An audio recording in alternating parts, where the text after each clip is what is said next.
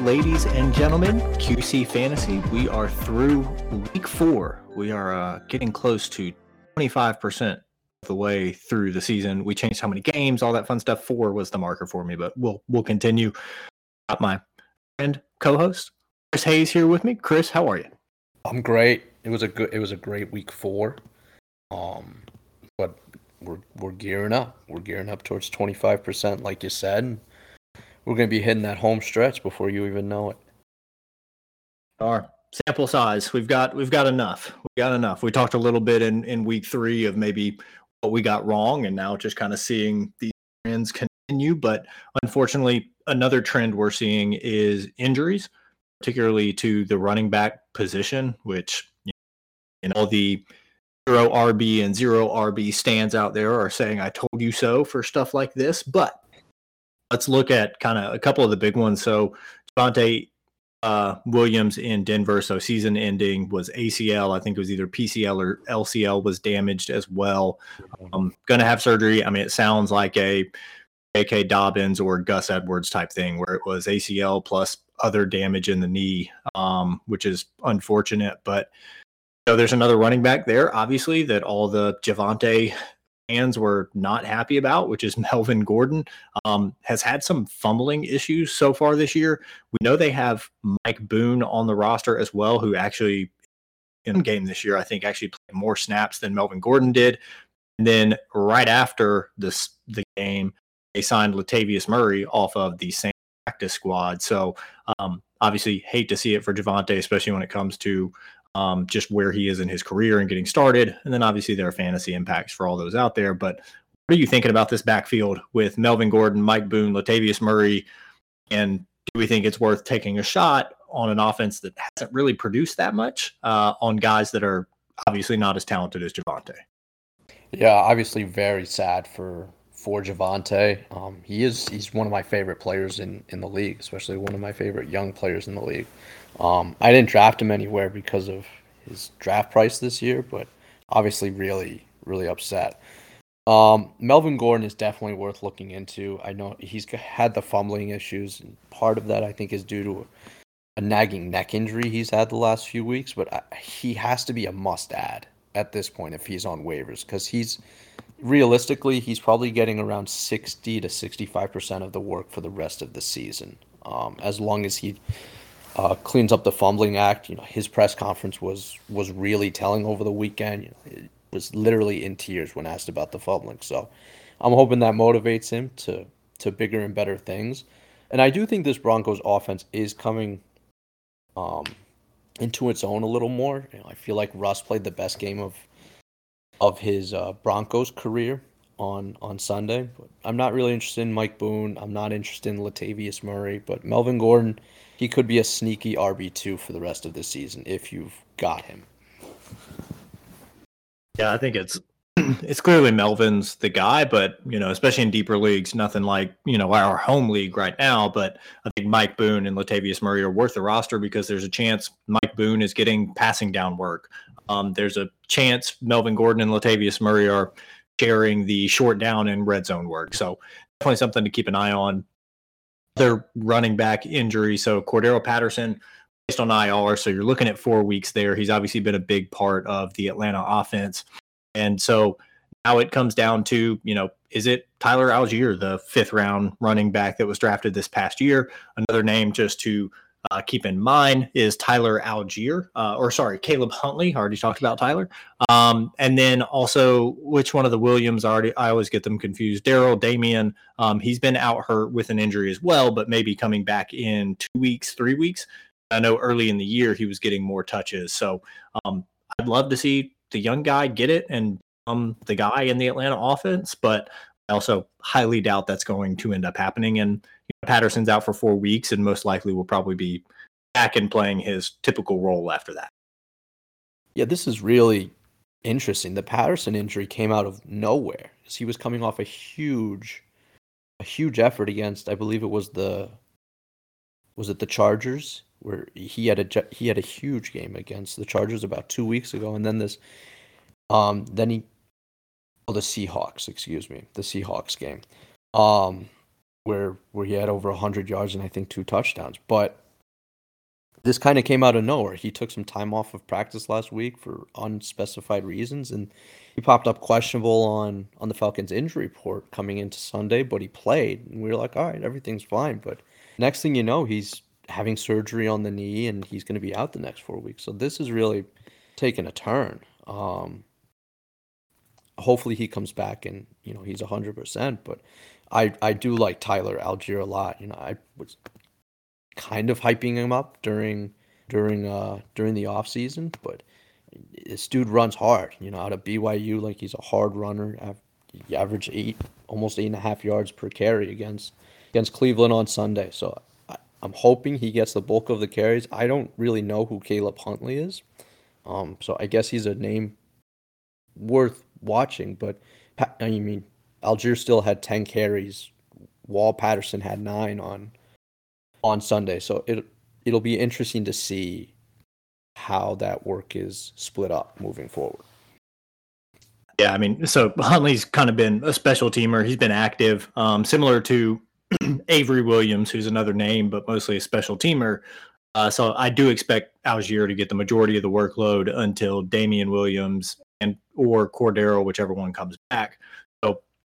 Don't know. Maybe Allgeier can show something and carve himself out a little bit more of a role, even once those guys are back. But um, you know, if you're in leagues and you're short on running back because of some of these injuries uh, that have been going on with Devontae Cordarrelle, we know D'Andre Swift missing time, um, and now obviously getting into Jonathan Taylor, who uh, today the news broke that he is out for tomorrow's game, playing Thursday night. Um, so you know, quickly pivot to like Nyheim Hines, right? Um, more of a pass catching back. He's not going yeah. to get the every down work, so don't think that's going to happen if you have Hines. Um, I, you know, in our league, I'm personally playing him just because he is going to get more volume and probably more than just a few targets. He's going to be on the field. I mean, he's going to be on the field a lot tomorrow. A lot more, yeah.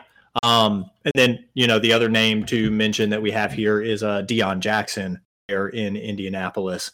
Um, so what do you think about at least for Thursday night? Because Taylor will probably be back in after that. Um, what do you think about those two splitting that backfield? I mean, this Colts offense has left a lot to be desired. It's almost like a guessing game. Like we all like Michael Pittman coming into the season, but he's been wildly inconsistent so far, mostly because of Matt Ryan. Matt Ryan even played okay on Sunday, but it was the Mo Alie-Cox show. Um, so this this offense has just been really tough to tough to predict. Um, I don't think Hines. I think you're right. I don't think Hines's role really changes, but I also I've no. I don't really trust Deon Jackson either, um, especially against a pretty good Denver defense. So I think it'll be tough sledding tomorrow overall for for the Colts. Yeah, I think the only other running back on the roster right now is D'Vonte Price, who is uh, is an undrafted free agent this past year out of Florida International. So, I mean, hoping at least for me personally, hoping Hines gets a lot of the work, and then Deon Jackson obviously I think in there. Phillip Lindsay, Philip Lindsay is Lindsay. also on the practice it's, squad. So there's a on the practice squad. Called Yeah, I'm sure they'll call him up. That makes more sense than the undrafted guy. No offense to Monte Price out of Florida International. Um, but yeah, I think if you're in a tight spot, you can start Hines tomorrow. I mean, I get your reasoning, Graham, for starting him tomorrow, but these other like Jackson, Lindsay, the, if you want to add them to the ros- your your roster, if you've got an open spot, I get I get it, but you can't be starting any of these guys besides Hines. Yeah, yeah, I agree, and I'm one of those people dealing with the Andre Swift injury, right, and then some disappointments and some other players that we will get to here shortly. So, without further ado, let's uh do some Week Four recap. We'll start with uh, Bengals Dolphins. Bengals 27, Dolphins 15. This was the Thursday night game. Before we go any further, I'm just going to take the big ol' I told you so to the Miami Dolphins, to the NFL, to whoever thought it was a good idea for Tua Tagovailoa to be back on the field.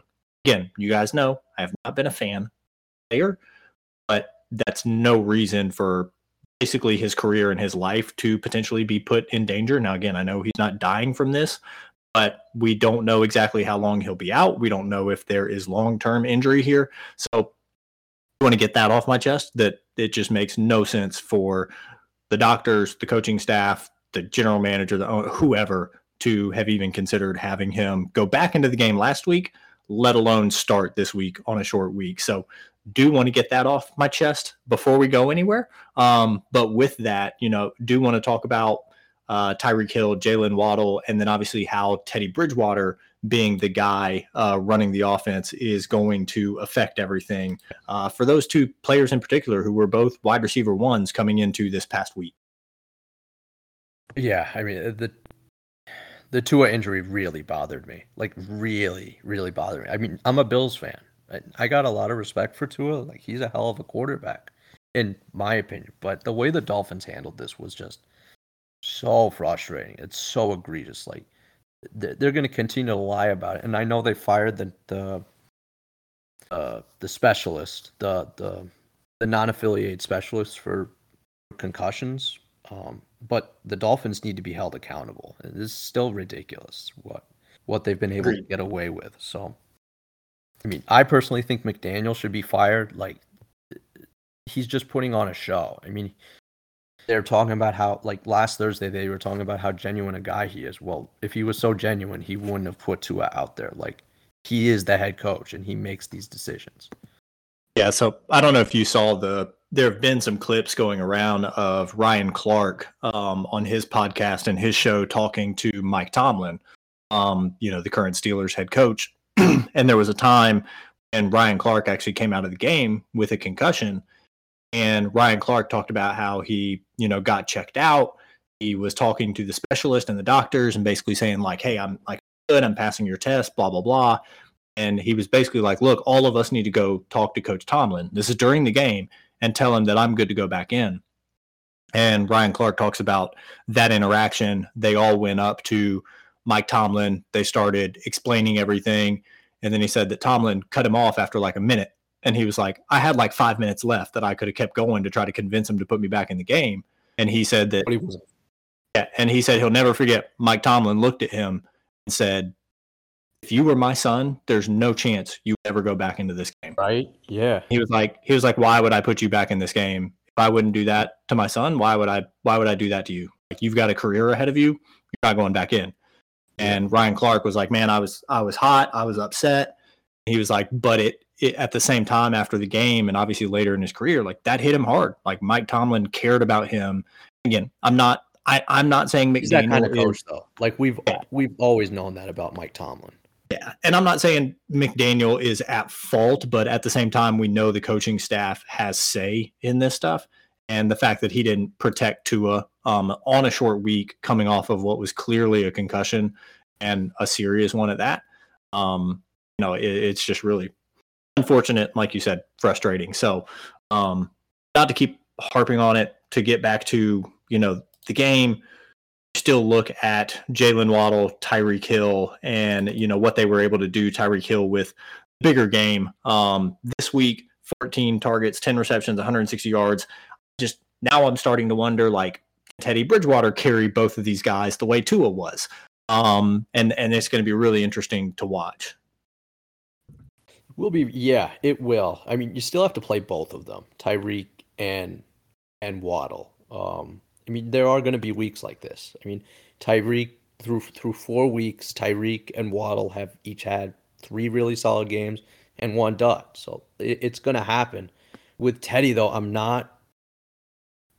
Man, you definitely lose that that deep threat that you had with Tua, that deep ball. I mean, I know Teddy he threw a bomb to Tua, but it looks like he he was having like a heart attack as he was throwing it. Like he put every ounce of energy and and strength into that throw, and he still underthrew Tyreek quite a quite a bit. Now Tyreek is is apparently really good at catching underthrown balls because he's just so damn fast. But you do have to maybe limit your expectations for Tyreek and, and Waddle, but they're both so talented that you can't you can't really afford to take them out either. Yeah, no, I, I agree with that. I mean, we're talking about what the in full PPR, the current wide receiver three and wide receiver five. Like definitely start them. Um, you're going to have to, but just know it may not be as, as nice as it was with you know Tua there, where like you said, they were three good weeks and one down week. It may be every other now um, that Teddy is honed in on one player or another. Um, then to get to the other part of the offense that has been a total disappointment, at least for me. Um, talking about the backfield, you know, Chase Edmonds was kind of the guy I expected to have all the pass catching work um, and really have a big year because we thought this offense was going to be better. I want pieces of good op- offenses. Raheem Mostert had 15 carries, Chase Edmonds only had five. And then they both had three targets, right? So that's been the really interesting piece. Of course, Edmonds ended up with the receiving touchdown, which saved his day as far as fantasy. The first three weeks, not good. Um, or first two weeks, not good. Got two touchdowns in week three, um, but again, was getting out touched by Raheem Mostert. So I'm happy if Edmonds is getting the work around the goal line.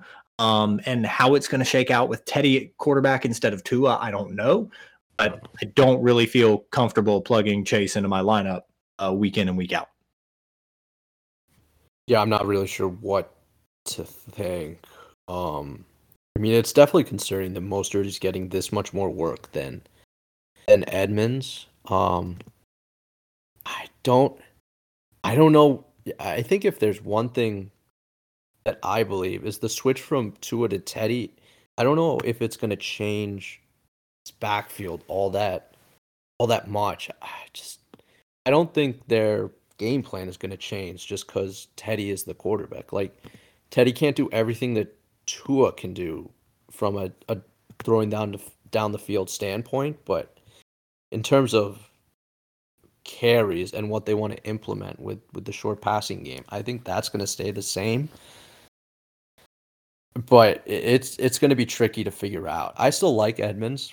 I think he will get looks as still get plenty of looks as a receiver. But if if Mostert is now getting looks in the passing game, especially since he had the almost the exact same stat line minus the touchdown to Edmonds, that's something that's really concerning and frustrating, of course. Yeah, I think if my I guess my one hope with Teddy is like you said, the deep ball isn't there for him as much. So on those plays where maybe Tua would have just let it fly, if Teddy's looking but doesn't feel comfortable with the throw he has, go to the check down. Go to Edmonds out of the backfield. Yeah. But as long again, they both have Edmonds has to. Both had three. Yeah, they both had three targets last game, so it's not like Edmonds is going to get every single one of those looks from Teddy. Yeah, I mean that's the part we're worried about. Like we were kind of counting on Edmonds for sure having that passing down role. If he's and if doesn't. I mean, he was outtouched by 17. He was outtouched by 10, 10 touches. That's something we gotta, you know, we really gotta look at and examine. Exactly. Um, so I'm I'm concerned. I'm not throwing in the towel yet, but again, we're getting to that point with sample size where it starts to get concerning.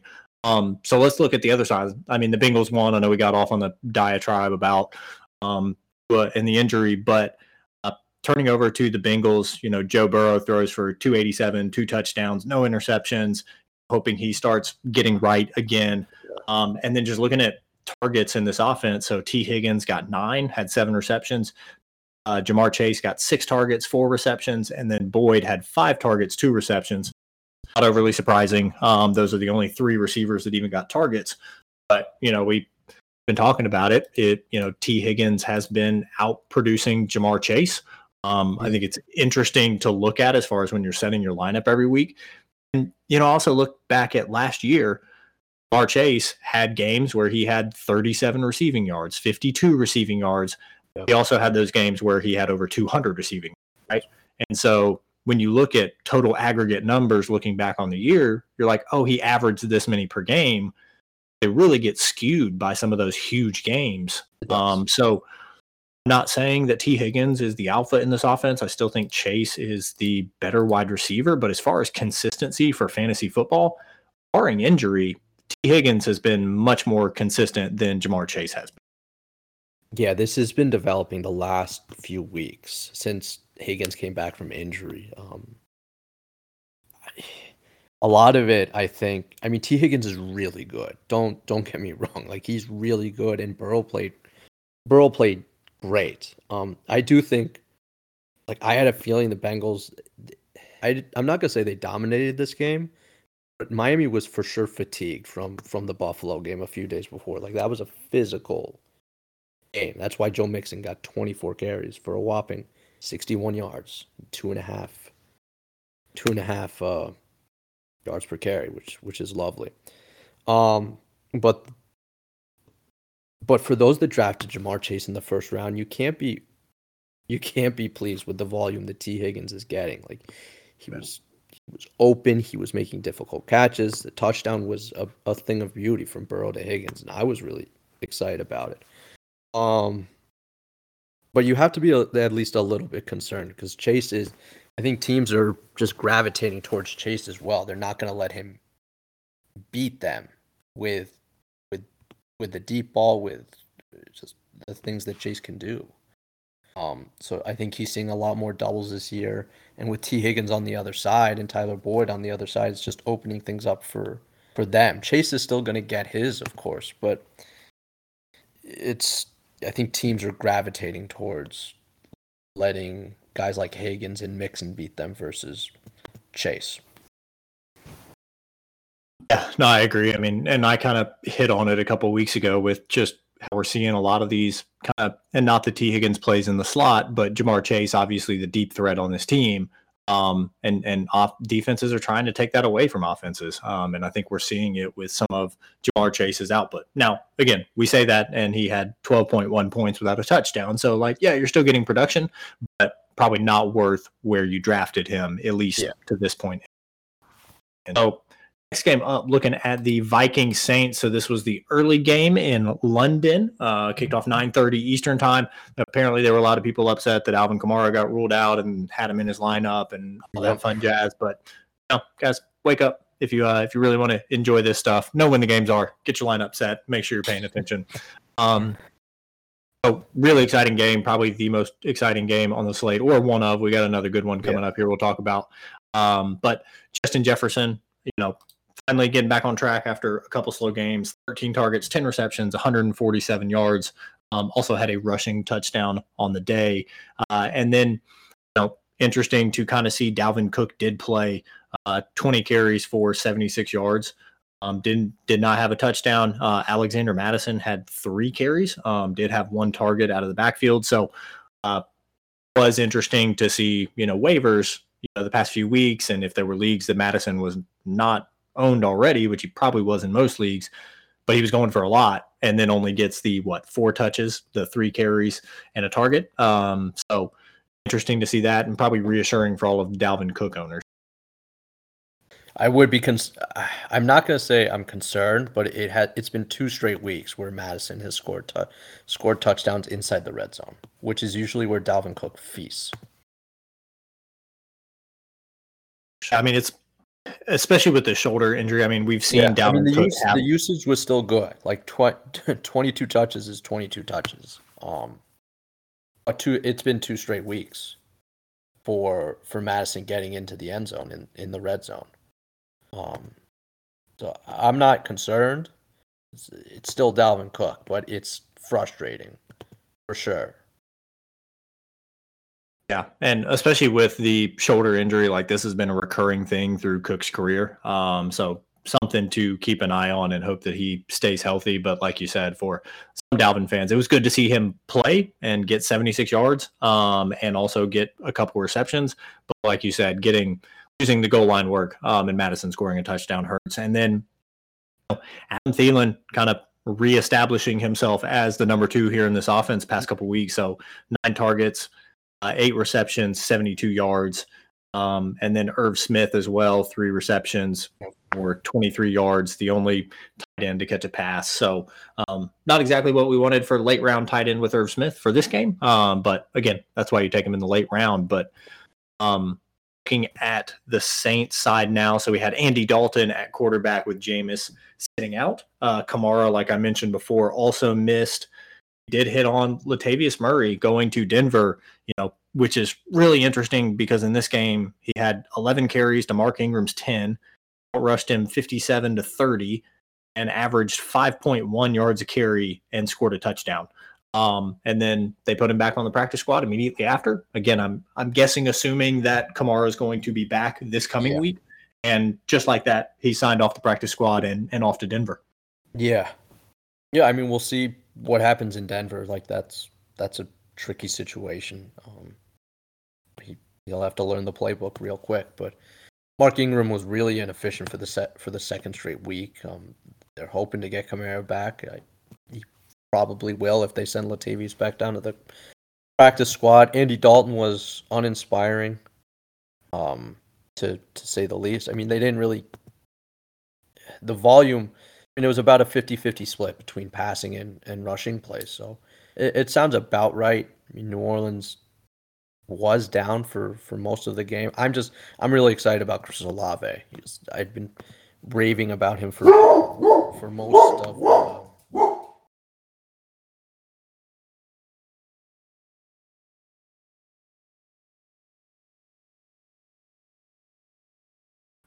got got, Chris cutting out there. Got a got a dog acting up. He's take care of that. But I agree that Chris Olave, um, you know, seven targets, four receptions, 67 yards in the touchdown.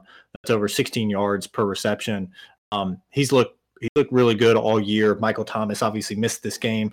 Jarvis Landry was also, you know, playing through injury, two targets, two receptions on seven receiving yards. So uh, you know, if you've got Olave, if that was somebody that you drafted highly, great job there. Looks like he's going to be the guy, um, and still is, even with Andy Dalton throwing the ball. Uh, had a big game with Jameis, but comes back and has a really efficient game plus the touchdown reception. Um, so that's that's big for him, and will be interesting to see. You know, if Michael Thomas comes back and plays, if Andy Dalton's the quarterback, kind of how those splits and the share go moving forward.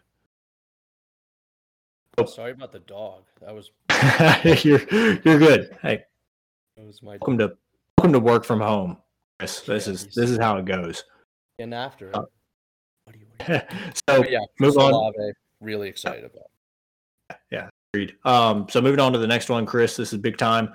Um, Bills twenty three, Ravens twenty. So Bills come back from being down um, seventeen points. So still looking at you know Lamar Jackson really good at football. Um, but obviously, this was a little bit of a lesser game, which is interesting to say when he still rushes for 73 yards. Um, but did throw two touchdowns, only 144 passing yards. Um, and Rashod Bateman seen a walking boot afterwards. He did have three receptions, but just 17 yards. Um, Duvernay stepped up, four receptions, 51 yards And, you know, even Mark Andrews had a little bit of a slower outing. So um, I'm personally thrilled. J.K. Dobbins had 41 rushing yards, uh, a touchdown rushing. Really interesting thing here was the four targets, four receptions, and the receiving touchdown. You know, if that's going to happen with Lamar looking to check the ball down, I mean, that was yeah. that's kind of been our knock against this offense this whole time is you know Lamar's going to take off and run instead of maybe bump it down to players short, even if it's Bateman, um, but especially the running back.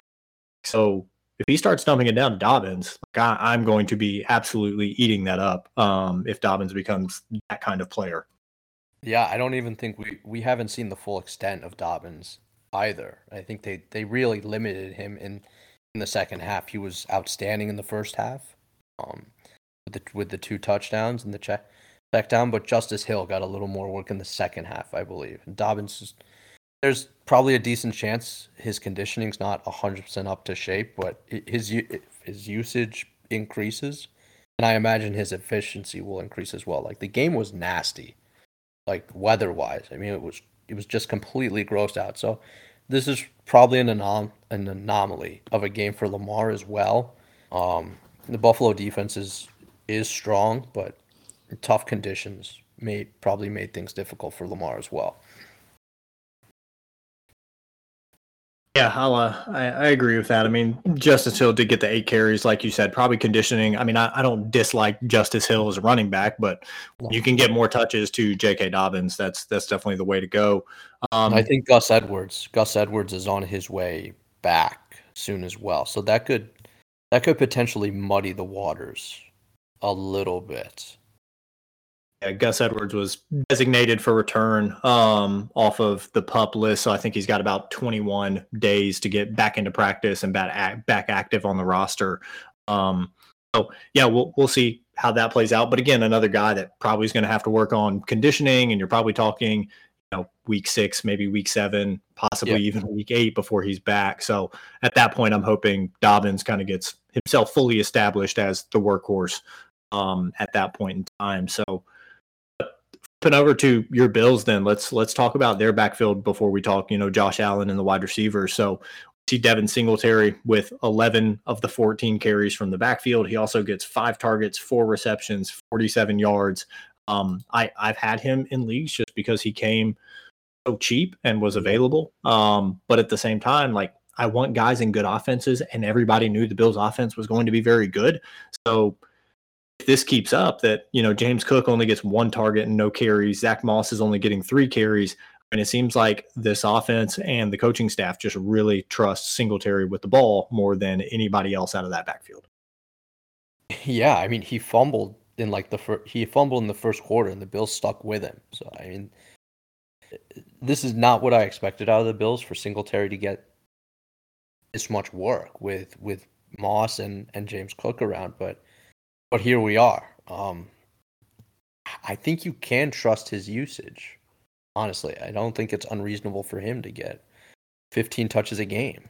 Um, and in this offense, that could be that could be really valuable. I mean, he may not enter the RB two territory this this year, but he could have some weeks where he's a potentially even an RB one just because of the upside in this offense. So if you're a Singletary owner, you have to be thrilled with his usage um, because you weren't quite sure what you were going to expect coming in, especially after the Bills drafted James Cook. Um, I still think the Bills need to get him more involved if they if they want to potentially win a Super Bowl because they'll need his his explosive playmaking out of out of the backfield. Um, but for now, Singletary is the guy. Yeah, I'd, I'd agree with that, and I think you're you're going to keep seeing this usage as long as they trust him. And like you said, it was really telling to see the fumble, and then he's he's right back out there. Um, and then looking at the receiver, so Jamison Crowder um, out with a foot ankle injury for the ex- an extended time here. Probably Isaiah McKenzie. Yeah, Isaiah McKenzie, I believe, was in concussion protocol. Was that right? Yes. Earlier this week. Um, and so, you know, again, we don't wish injury upon, upon anybody, but Jamison Crowder, Isaiah McKenzie were splitting the, the slot snaps. Um, so was hoping to see McKenzie just kind of take over that role. Obviously, dealing with his own thing, and we saw the rookie Khalil Shakir get his first action. Um, receptions on two targets for 23 yards. Um, and then Isaiah McKenzie was the one that caught the touchdown pass. Um, Gabe Davis, only one reception, 13 yards on three targets. Stefon Diggs, four receptions for 62 yards. So kind of a, a, a slow a slow game uh, for these the wide receivers on this offense compared to you know, what we've seen in earlier games where Diggs went off. Game one, obviously, uh, with Gabe Davis catching the touchdown pass. So I think the offense is going to be fine, but it will be interesting to see does Isaiah McKenzie play this week? Um, and if he does, he's going to have all of those snaps, or if he doesn't, you know, is Khalil Shakir going to have all of those slot snaps going to him? Maybe I think going into this week, if I mean Gabe Davis is obviously playing hurt, and if McKenzie is banged up, like you're just you're more likely to see more targets for Diggs. That's and more receptions for Diggs. That's what this is. This will come down to yeah, I think you know, I, I keep saying it and I'll I'll get to it in the DFS show where I should have played Hockenson, but um a totally different story. I think when you see the secondary and third wide receivers go down, or even the primary, you start to see a whole lot more targets go to next best wide receiver up, which in this case obviously is Diggs. He's the best one on the team. Then you're also going to see stuff funnel to the tight end as well. Um, it wouldn't surprise me at all if McKenzie misses that Dawson Knox gets more involved in the offense rather than trusting the uh, the wide receiver, the rookie wide wide receiver uh, taking slot snaps in Khalil Shakir. I, I, think he'll still have a part, but I think Dawson Knox will see a little bit of an increased role as well. Yeah, yeah, I agree. All right, next game up Falcons 23, Browns 20. Um, so, looking at this one, Nick Chubb, just another big game 118 rushing yards, a touchdown. Also, again, still getting three targets, uh, caught two of them for nine yards. Um, Kareem Hunt, though, still with his 10 carries, 49 yards. That's almost five per carry. And still with him getting three targets, two receptions, 19 yards uh, through the air. So, in that one two combo is going to be good. Um, Jacoby Brissett did not have a passing touchdown. Uh, was interesting to see Donovan Peoples Jones doubled up Amari Cooper in targets nine to four. Also had 71 receiving yards.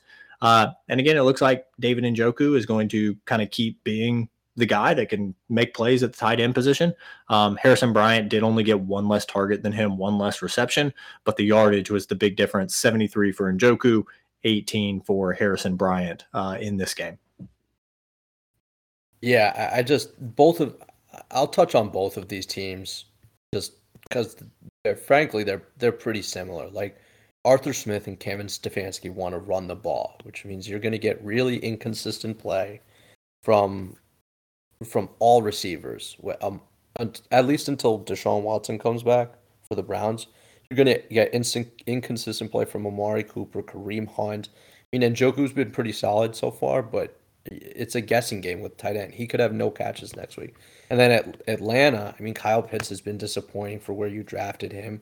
And Drake London had an inconsistent game as a rookie wide receiver in an inconsistent passing offense. You're never like you're just you're gonna have issues with these guys. Like invest in the running backs. I mean, obviously Chubb is elite, um, but these are offenses you want to you want the runners for, not necessarily the pass catchers to rely on. I mean, Nick Chubb, full point PPR, sitting as running back one. Um, I, I never thought I'd see that just because we know he's not the pass catching guy. Obviously, he can clearly, but he's not. That's not his role. That's not his game. Um, and Kareem Hunt is there, but here we are. RB one currently. Um, and then yeah, like you said, talk through the running back room in Atlanta with the Cordarrelle Patterson injury. So really interesting to see what will happen there with Allgeier, Huntley, Williams. Um, and yeah, you know, think my concern is, you know, what if this team goes to one and three this week, and now you start thinking like, hey, when is Desmond Ridder going to get in? I mean, Marcus Mariota's been fine. He's been serviceable. He's been better in fantasy than he has been um, for actually winning games, and that's where I start. I think if Ridder comes in, it's like, frankly, it's a disaster for me. If Ridder comes in, I, I don't. I think Pitts and London become almost unstartable. That's just my opinion. Yeah, that's where it concerns me with like Drake London, who has looked good this year um, and has produced at a decent level for fantasy, even with Marcus Mariota and the way he's playing. Obviously, Pitts just kind of till this game with his 87 receiving yards has not been overly impressive, uh, but still can't get into the end zone. Um, so yeah, that that would be worst case scenario. But at the same time, you know, if they fall to one and three, um, we've already seen Pickett, so it's not like they're going to be the first one to start a uh, rookie with uh, Kenny Pickett in Pittsburgh starting this coming week. So something to keep an eye on when you're thinking about Pitts and London. But like you said, it's it's the running game for both of those offenses that are the key. Yeah, for sure. Next game up, Cowboys 25, Commanders 10. So after the hot start for the Commanders offense in their first two games, um, they are very quickly coming back down to earth with the uh, Carson Wentz experience that other teams uh, have have gone through. Um, but again, the Cowboys do have a really good defense. Um, and then you know, Cooper Rush, man, 223 yards passing, two touchdowns. Um, looks like he can handle this offense and keep them in games and potentially winning against bad teams at the very least until Dak Prescott can come back. It was good to see Michael Gallup um, get his first run, caught a touchdown pass in his first game back. Um, which, if you started him his first game back, that was crazy, but good for you off the touchdown because he only had receptions on 24 yards. But um, you know, it, it was clear that Noah Brown took a backseat um, with just the three receptions, 61 yards compared to what he had do, been doing before Gallup came back. So they did kind of split um, some of that stuff. Then CeeDee Lamb, again, he's past two games, man, he's he's looked like the guy. We we wondered in the offseason if he could be. and maybe he only is for Cooper Rush. I don't know. Um, but eight targets, six receptions, 97 yards, and a touchdown um, from the pass catcher. So, what do you think is going to happen when Michael Gallup kind of gets his feet back under him, particularly with CeeDee Lamb, Noah Brown? Um, obviously, Dalton Schultz is still working his way back from injury as well. Yep. And then we'll talk about the Cowboys' backfield. Yeah, I was gonna I was gonna throw Schultz in there. If you're an owner of Schultz and started him, I mean, kind of shame on you because like you kind of knew this was coming. You just just got to get his feet wet a little bit more. But I'm not worried about Dalton Schultz, especially when Dak comes back. But I mean, CeeDee and Cooper Rush, I've it, it's so weird, right? Because Rush is the backup quarterback. He probably isn't practicing with Lamb all that much in terms of chemistry on the practice field, but they have they have this connection, and I can't quite explain it why it's better with Cooper than it has been with uh with Dak.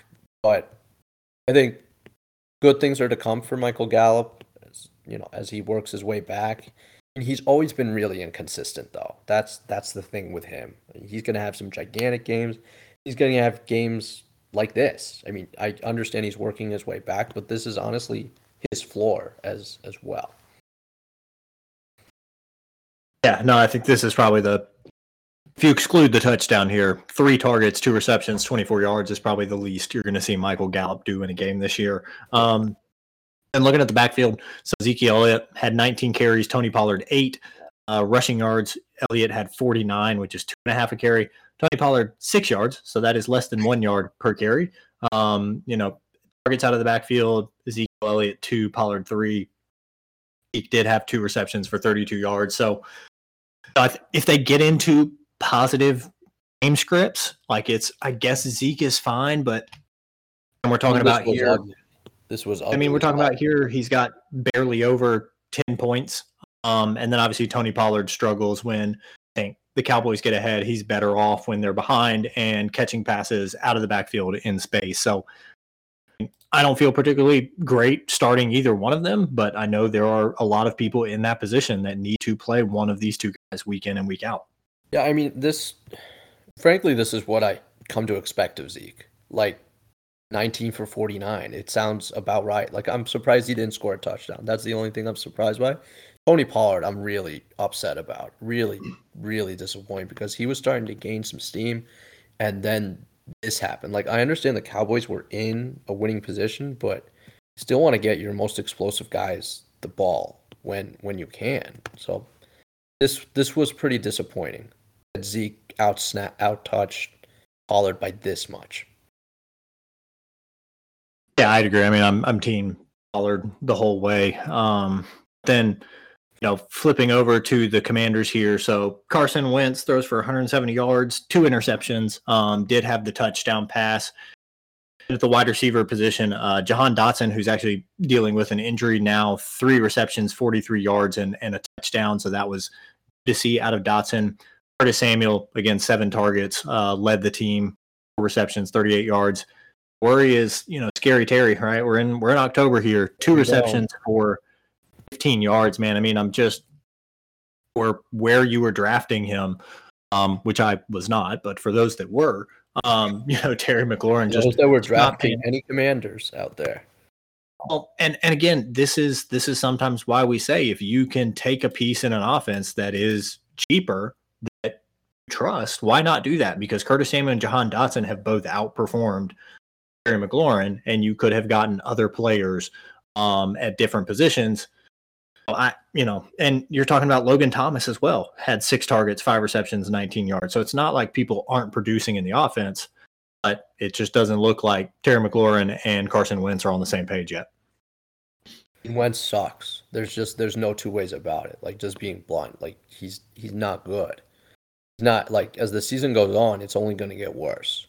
He's Carson Wentz, and he's going to get banged up and this Dallas defense is good. Don't get me wrong. This is like the perfect matchup for them though, because Wentz will make mistakes. He'll make Turner turn. He'll he'll turn the ball over, throw picks, um, and he'll fumble the ball. So like this is a great matchup for for Dallas. And Washington has like no run game either.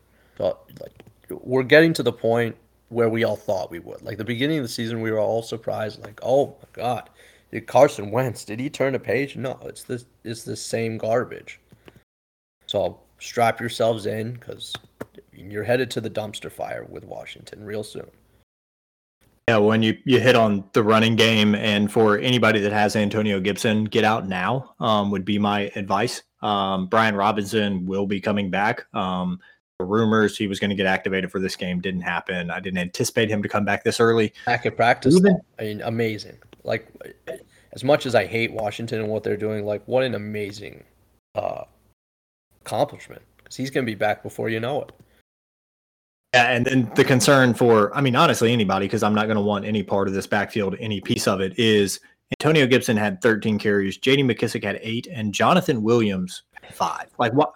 Why? Why we're doing this? I have no idea. In Washington, um, ironically, Jonathan Williams had 48 yards, which was nine and a half yards per carry. So good for him. Uh, McKissic had 40 yards rushing, five yards of carry. Also had four targets, three receptions, 16 yards and Gibson is getting some passing work. He also had three targets, three receptions, but like that, none of that that I just read off is is fantasy viable. So at this point with the backfield, I'm just out. Um, and unless Jahan Dotson or Curtis Samuel are missing games, I'm not that in on McLaurin, and I'd rather have the other two if I am going to have any pieces of this offense. Yeah, I mean John Bates had as many targets as McLaurin. What's up with that? Tough that's tough. Um, yeah, I mean Samuel had more Bates and Logan Thomas, so literally both tight ends had the same number of targets. And I guess the problem is like the efficiency then, because he caught on the same number of targets, two less passes than John Bates, three less than Logan Thomas. So mm-hmm. Concerning. Obviously, if Jahan Dotson misses this week, um, I would expect more from Terry McLaurin, but uh, definitely something to keep an eye on. Um, talking about I, I, don't want to say good offenses, but geez, they scored 93 points combined. Yeah. Um, Seahawks, Seahawks 48, Lions 45. So this was the game I was talking about. DFS. If you listen to that show, teed this game up. This was the game I went to. I had Goff as my quarterback. I had Josh Reynolds. Unfortunately, I picked the wrong wide receiver. Went Tyler Lockett. Um, but at the same time, we've seen a couple of games, uh, just like the Ravens and Dolphins game earlier in the year, where the, the nuts in DFS is a bunch of players from one game that just absolutely go off. And this was the one. Um, so no Amon Ra, no D'Andre Swift, also no DJ Chark was a late scratch. Um, and yet the Lions put up 45 points leaning on Jay Hockenson with an absolute monstrous day. Um, so he had 12 targets, eight receptions, 179 receiving yards, and two touchdowns. Uh, Josh Reynolds filled in, had a big game with game with 81 yards and a receiving touchdown. And Jamaal Williams taking over for D'Andre Swift had 19 carries, 108 rushing yards, two touchdowns, and also had a reception out of the backfield. They also had Craig Reynolds and Justin Jack, uh, Jackson, but they were three and four touches each. So you know my love for the Lions. Um, Goff, even without all those weapons, against a very bad Seahawks defense. I get it, but they scored 45 points against an NFL defense. Yeah, I mean they delivered. I mean this offense, like I'm, I'm pretty much done doubting this offense. Like this is an elite offense. Like if they had any semblance of a defense, this could, this would probably be a playoff team. Like Goff has been tremendous. The offensive line has been great. Jamaal Williams has filled in for Swift admirably, you know, per per usual. Um, I would have liked to see a little more work in the receiving game for for Jamaal, but Hockenson has was outstanding. Josh Reynolds, he and Goff have been together since since the Rams days. Um, I mean, this offense is is is lethal. No, no matter who is, no matter who Goff seems to be throwing to, and I can only imagine what it's going to be like when Amon-Ra, Jameson, Hockenson, Swift, and Reynolds are all on the field together. Like it's going to be just bananas. But this defense is so bad, like probably the worst in the league. Prob- this is definitely the worst defense in the entire league. And I honestly think that helps their offense for fantasy. Like for they sure. have to score points if they want to be in any game. Yeah. Um, so but I mean, we, like they were down the whole game, but Jamaal Williams was still really involved on the ground.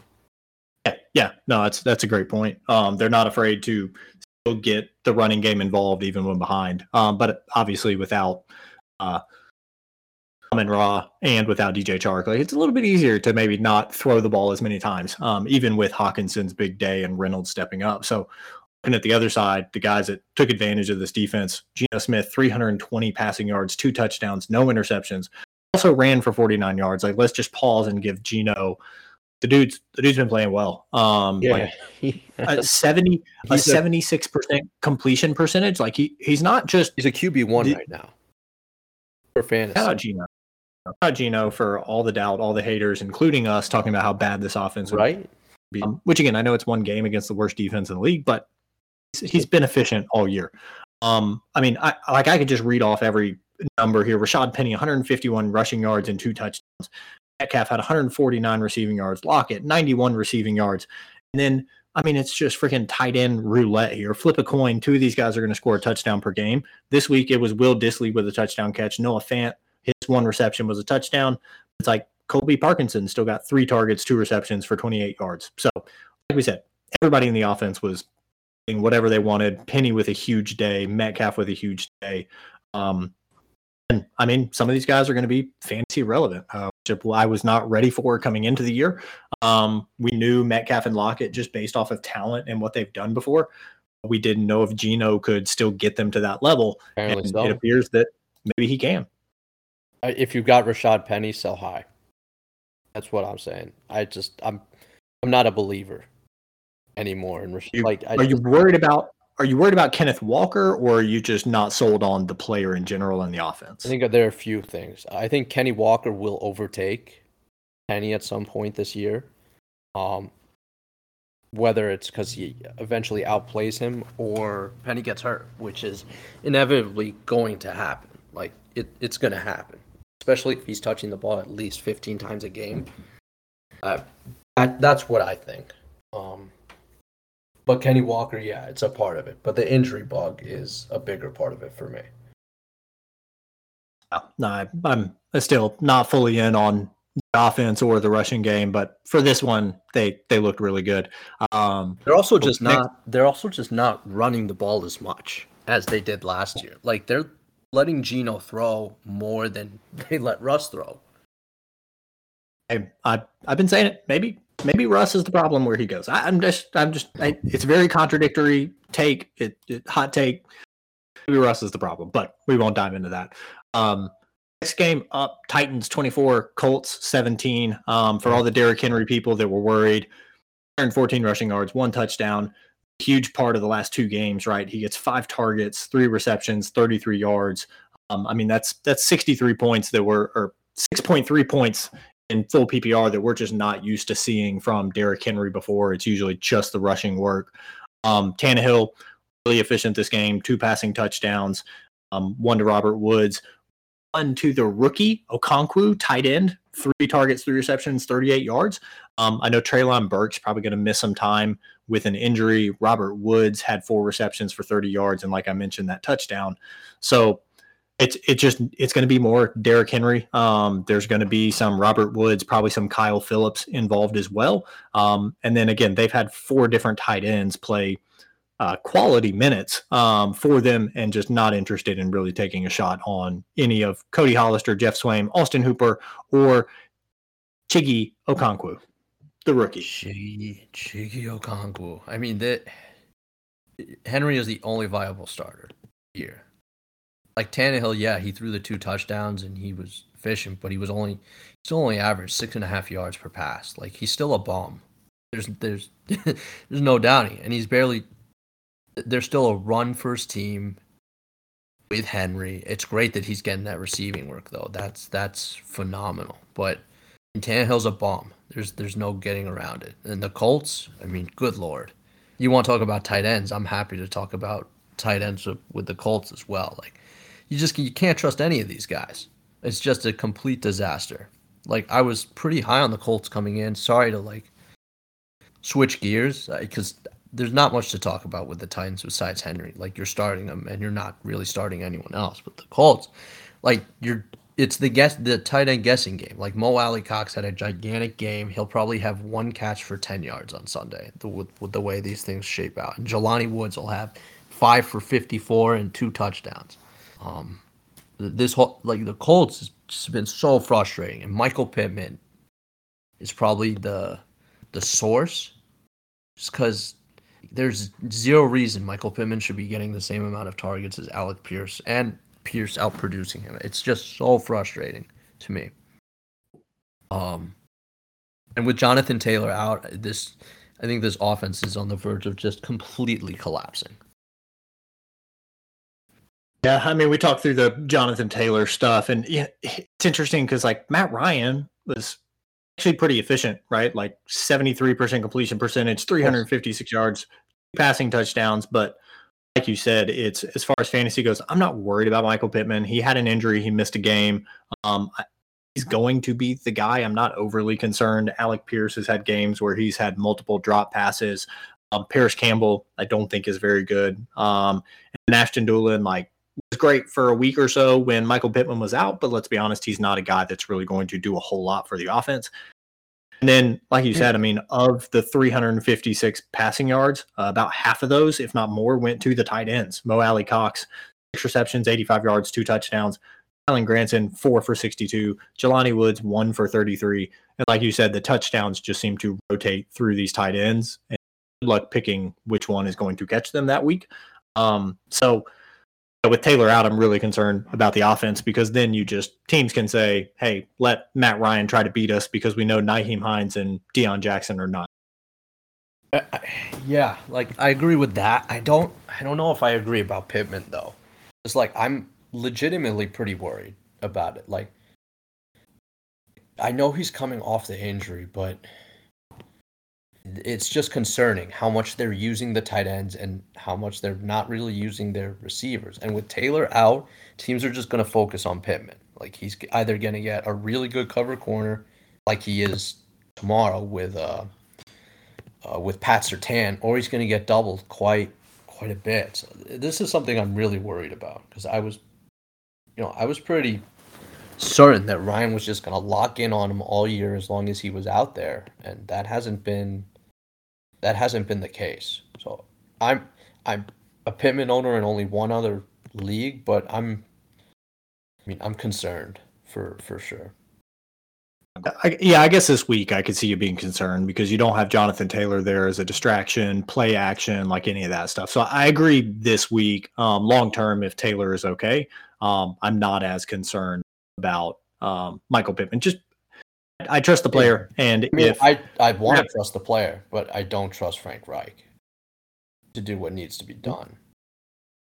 We'll uh, we'll keep an eye on it. Uh, next game up, a little bit gross. Giants twenty, Bears twelve. Um, so did see Daniel Jones go out with an injury. Tyrod Taylor came in, um, had a couple of couple of snaps, but like this is it worries me for the risk of injury, but like Saquon Barkley, 31 carries, 146 yards. He also got two targets, two receptions. You know what's going on.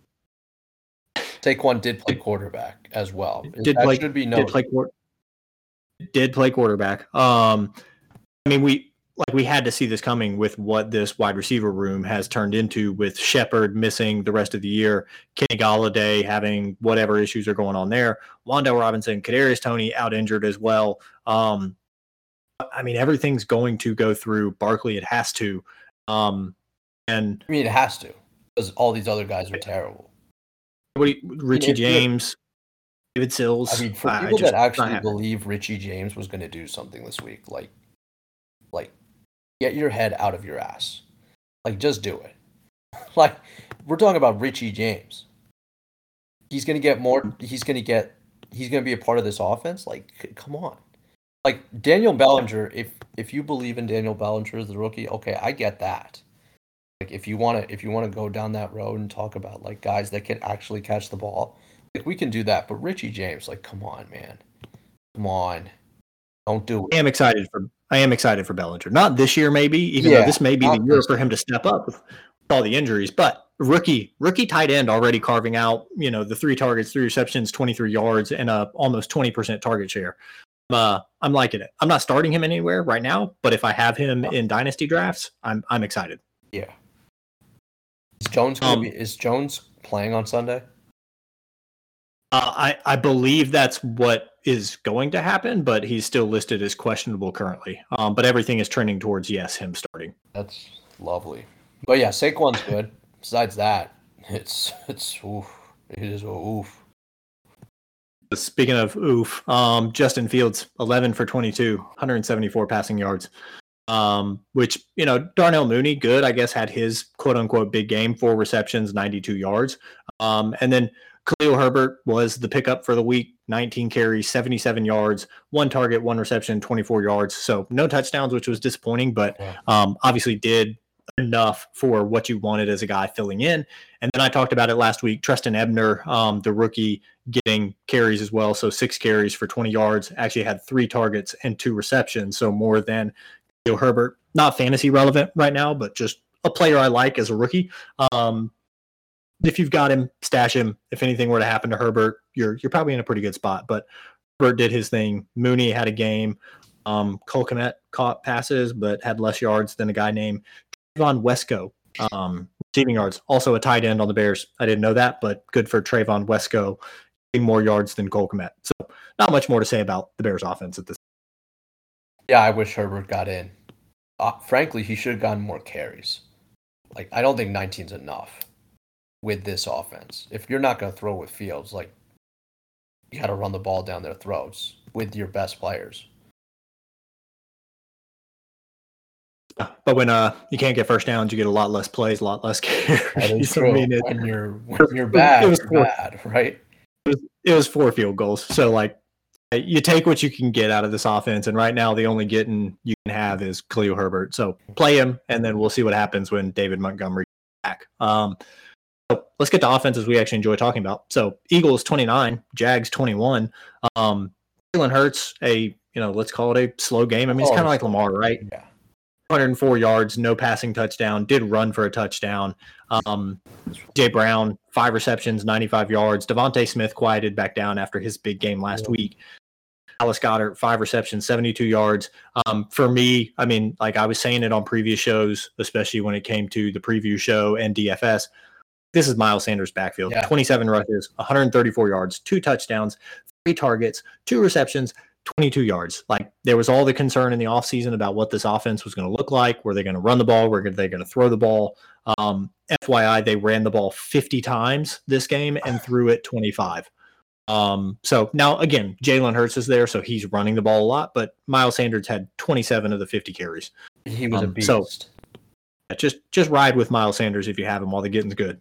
If you listen to Miles Sanders when he said "Don't draft me," you made a mistake. But I think he's like I, I don't think you even sell high. I mean, he's a good running back on a good offense, real- in and he's getting offense. touches. Yeah. You keep him. You keep him. Yeah. And AJ Brown, super consistent. Dallas Goedert, like Goedert will have eh, eh, Goedert's like a really good tight end to have, honestly, because his floor is pretty good.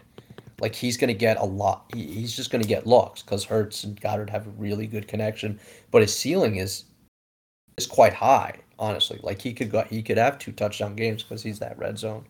High, but this is definitely the floor for DeVonta Smith. Like the ceiling is insane, and the floor is is quite low. But you, you just you want a piece of this offense. There, there's no doubt about it. it. But I, I am surprised at Miles Sanders. I didn't think he would be this involved. I, I'd agree with that. I thought there would be more of a timeshare, but um, yeah, I think DeVonta Smith for me was like a better play in best ball where you could just benefit from those spike weeks that he's going to have. But it wasn't somebody that I was like going to want to plug into my third wide receiver slot every single week because I do think there's the chance when they decide we're just going to run all over this team like they did this past week. Yeah. His floor, his floor can be low, um, but AJ Brown's going to be the consistent one. And I agree, da- Dallas Goedert's going to have. I thought it was going to be last week. I had him a lot in best ball. Goedert's going to have one of these blow up games, um, and everybody's going to be talking about it. Um, and it just depends on what week is it going to be. So, flipping over to the other side, which I think the I think the score kind of skews this because the Jags did have a defensive touchdown here. Um, so their offense again, Eagle Eagles have a really good defense, but struggled. Uh, Lawrence 174 passing yards, did have two passing touchdowns, both to Jamal Agnew. Um, Zay Jones was out, so Agnew ended up getting those touches, four receptions, 50 yards, the two touchdowns. Um, Christian Kirk had nine targets, but only two receptions for 60 yards. Um, again, I think that probably has to do with the Eagles defense. There's a guy named Darius Slay out there who's pretty good at football. Um, and not worried really about tight ends this game. Evan Engram, Engram, Dan Arnold, Chris Manhertz all had one target, one reception. Then we've talked about this a bunch, but the running back split, right? They both had eight carries. Robinson 29 yards, Etienne 32. Um, Etienne had the only target out of the backfield between those two, but didn't catch it. So it was interesting watching the game, seeing Jamal Agnew come into the backfield in the red zone and then run a quick out to the pylon and catch a touchdown pass. Where I was sitting there just going, should be Travis Etienne. Sure. Like why why are why are we not using Travis Etienne that way? And I don't know, maybe the coaching staff doesn't like him. Again, I Chase Edmonds, the Travis Etienne's, like these were pass catching backs. I expected to have that sort of floor in full point PPR, and and really neither of them have. Chase Edmonds has scored three touchdowns, which has saved him. Etienne has not gotten that yet this year. Yeah, his usage has been very concerning to to say the least. I think this is an an anomaly game from James Robinson. You can continue to start him, but this was just this was just a brutal matchup. He's going to have some more lanes for him next week against uh, Houston, but Etienne, like I know he had the same amount of carries as Robinson, but it doesn't really change the fact that I'm con- I'm extremely concerned.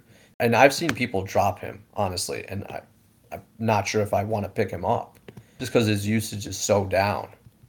Um, Pederson doesn't seem to trust him. Robinson's getting a lot of work, but I think this game was just an anomaly, just because of the Eagle. The Eagles' defense is just so good. But it was good to see uh, Lawrence continue to put up pretty strong numbers against such a good defense. So that's good to see. Um, but in terms of the running backs, I think Robinson will quickly take ownership of the backfield again next week.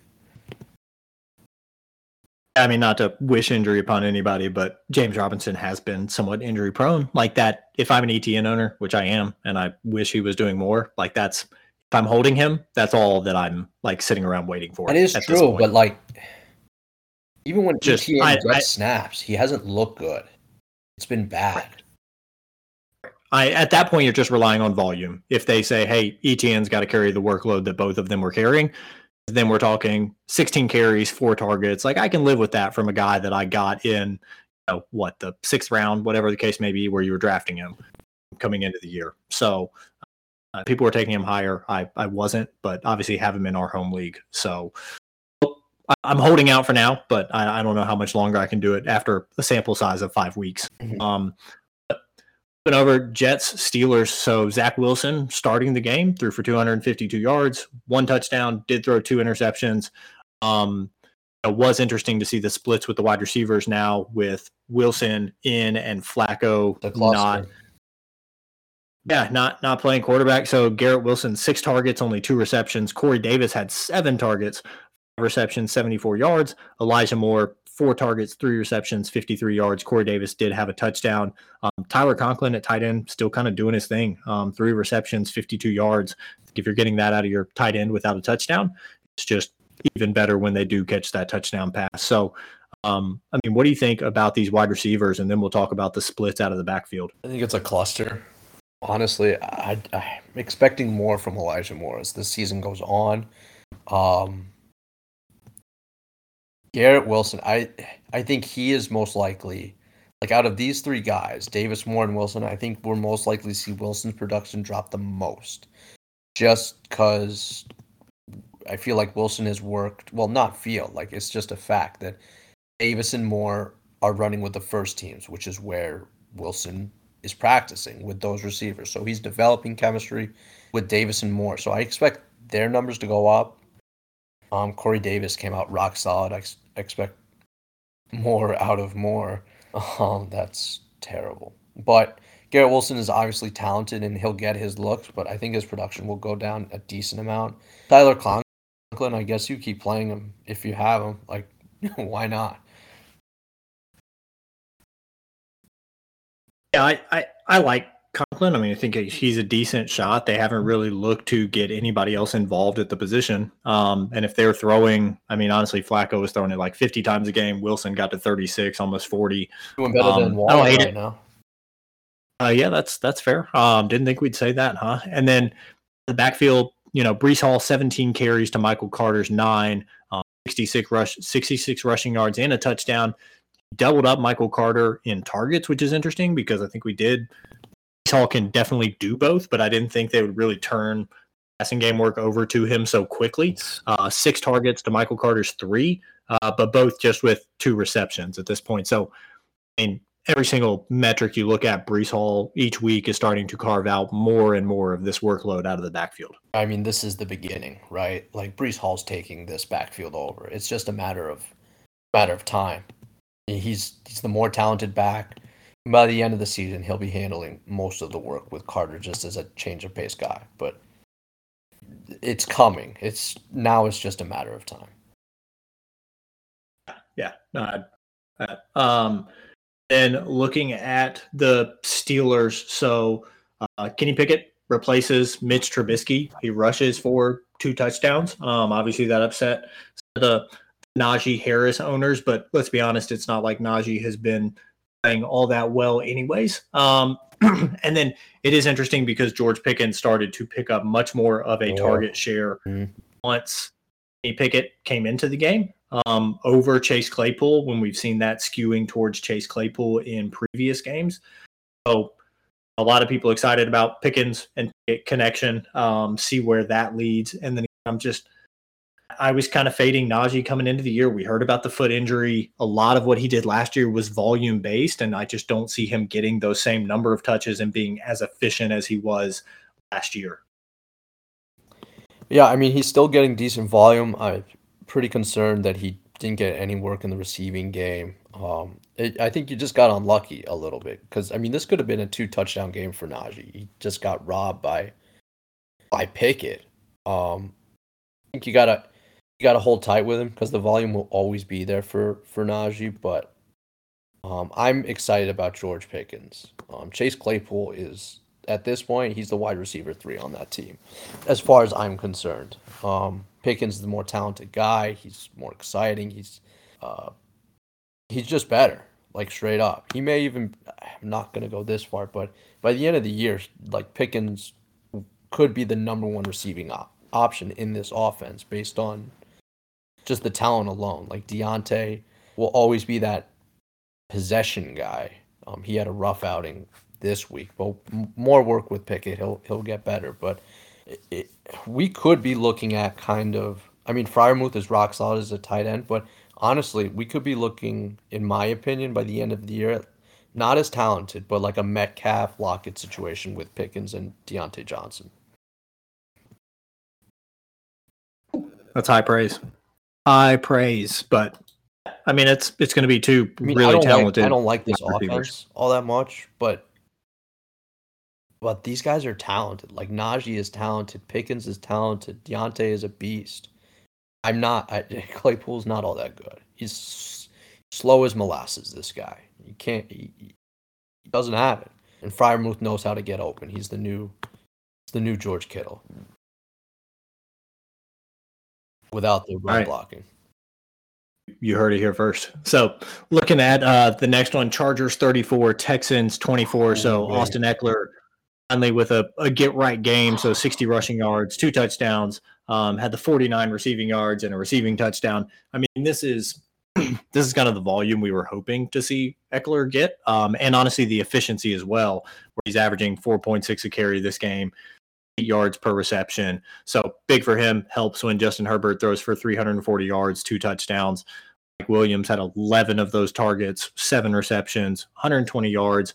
Gerald Everett, who unfortunately was sitting on my bench in our home league, um, five receptions, 61 yards, and the touchdown. So, again, this was the offense we wanted pieces of. Uh, Keenan Allen still missing, which obviously kind of skews these numbers to Ekeler, Williams, and Everett specifically, uh, because we really haven't seen DeAndre Carter step up that much with just three targets. Josh Palmer, one target, and Michael Bandy at wide receiver, another new name there, two receptions for 49 yards. But it's it's Ekeler, it's Williams, it's Everett right now um, in this offense. Uh, obviously, running through Justin Herbert at quarterback. Yeah, I mean it's.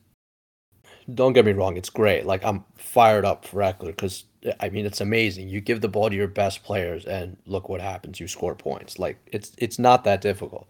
I'm still concerned though with the amount of volume that Michel and Kelley are getting. Like they had 10 carries combined versus Ekeler's 13. Now, I'm not saying that all of those 10 carries should be going to Eckler, but it, it, frankly, he need he needs to be more involved than he is right now. Like that's like he's so efficient, but they're not using him enough. Like Michel, Michel and Kelley had also had five targets, only two less than Ekeler as at combined. I know it's separate, but in my mind they're they're together. So I still don't think they're using him enough, which is frustrating to me. Eleven targets from Mike Williams is is exactly what we're looking for, like that kind of that kind of day. As long as Keenan Allen is out, Gerald Everett has been great, but I do think once Keenan Allen comes back, you'll see his production dip quite a bit. But I'm still frustrated with the involvement of Sony Michel and Josh Kelley in this offense. I mean, I, for me personally, it was something I was kind of expecting. I mean, even Austin Ekeler talked about how he didn't want to be carrying the ball 25, 30 times just for his own health, right? Yeah, like we're seeing some of these guys, guys like they suck. Like they're not they're not doing anything with their touches. And I know Sony Michel is good in pass protection, but would you rather have a receiving back out there? Josh oh. Kelley stinks. Like we haven't seen anything my, from him his first few years. My quarterback has an injury and I want to protect his back. Like, yeah, if we're gonna if we're gonna spell the guy, let's let's make sure we can protect the quarterback. Yeah. But I mean, again, it's something that I think was talked about this offseason a little bit of trying to protect Ekeler because he's not the biggest guy out there no. on the field. He's not small, obviously, but at the running back position. So um I mean, I'm not gonna. I, I mean, I'm I agree.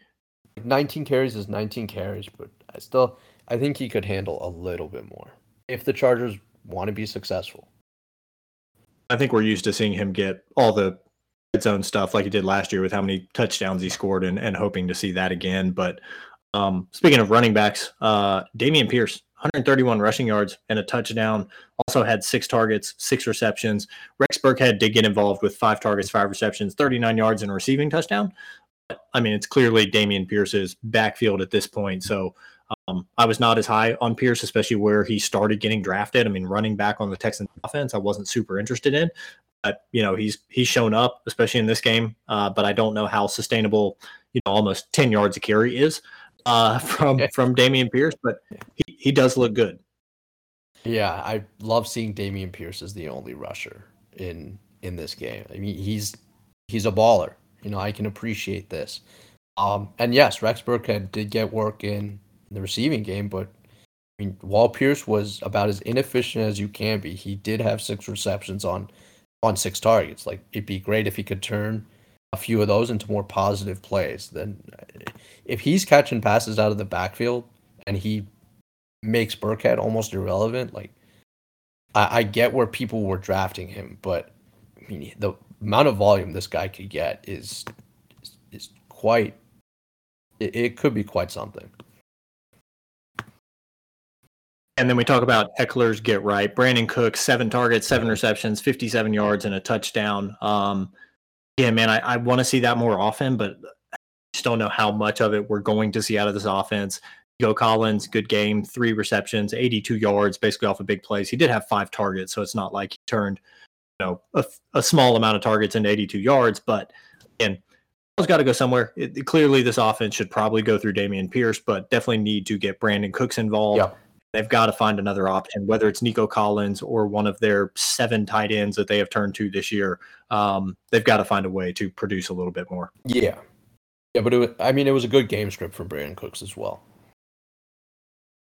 Yes, yeah, that's true. Playing from behind. Um, looking at the Cardinals and my QB one in my heart and in the game, Kyler Murray, um, 207 yards, two passing touchdowns. Uh, also ran for a touchdown uh, you know, Marquise Brown just kind of continuing the be a target hog. Uh, 11 targets, six receptions, 81 yards, and the touchdown. Um, next up was Rondale Moore, first game back, right? So five targets, three receptions, 11 yards. Wasn't expecting a ton for game back, but good to see him get the five targets right off the back. Um, Zach Ertz, six receptions on six targets for 47 yards and a touchdown. So um, happy with the passing game. I mean, I know I talk a lot about Kyler. Um, I am pretty thrilled with how this offense has looked and the fact that Kyler is QB eight right now. Um, that getting Hopkins back, obviously Rondale Moore being healthy, like second best target is no longer Greg Dortch. Um, so I'm encouraged by that, but I also know this offense I feel like has a ceiling. Uh, just because they really haven't looked that good. James Conner dealing with an injury. We saw Eno Benjamin and Darrel Williams carries as well. So um, high on Kyler because he's made stuff work in the worst situations in this offense right now with all the injuries. Um, but they've been, other than this game, playing from behind. Um, and that has really helped his fantasy output. Yeah, I, I'm gonna say it. Like I said before the season started, if you have Marquise Brown, Hollywood Brown, I think now is the time to sell high. That's because Hopkins is coming back soon. Now's the time to sell. Get. He's a wide receiver one right now, isn't he? I mean, you could you could potentially go out and get, I don't know, someone like Debo right now, who's been very good, but still a little more inconsistent. You could maybe go get a CeeDee Lamb or or I mean, if you really like Metcalf, you know, you could go out and potentially get him. But I think now's a really good time to sell Hollywood Brown with Hopkins. Wide receiver, wide receiver six in full point PPR. He is only behind Cooper Kupp, Stefon Diggs, Tyreek Hill, Justin Jefferson, Jaylen Waddle. Yeah. So go, go sell them all while you can. Because once Hopkins comes back, it's going to look a lot things are going to be looking a lot different. I'd, I'd agree with that. I love him. Um, I've still got him in our league. Um, I mean, who are some five low receivers on. right now? Uh, buy low receivers. So I think Debo had his a big game yeah. on Monday, so he's, he's maybe not one. But I mean, if somebody's still not sold on CeeDee Lamb and they think with Gallup coming back and with Dak's injury, um, like that's one. But I don't like love CeeDee Lamb. Maybe a Davante, um, you know, maybe or a Mike Evans. You know, I love yeah, Davante Adams. I was looking at Mike Evans. Um, what would you? What about Chris Godwin? Like still coming back from injury, we saw the hamstring get aggravated. Because I, I, mean, Chris Godwin and Mike Evans usually produce about the same as far as fantasy you know, points, game that, over game. I think that could be an issue all year, though, for Godwin. The the injuries. And and that's where I get into like I'm not sure who I could buy low on that I'd really love outside. I mean, like we talked about Michael Pittman. Like I don't know if I want to trade Marquise Brown no. for Michael Pittman, who hasn't been performing could, right. You could probably package Hollywood and and a like a RB three for Davante Adams right now. I bet you you could pull it off. Oh, we saw him go for uh, Justin Jefferson in our league, but that's a different story. well, we won't get into that.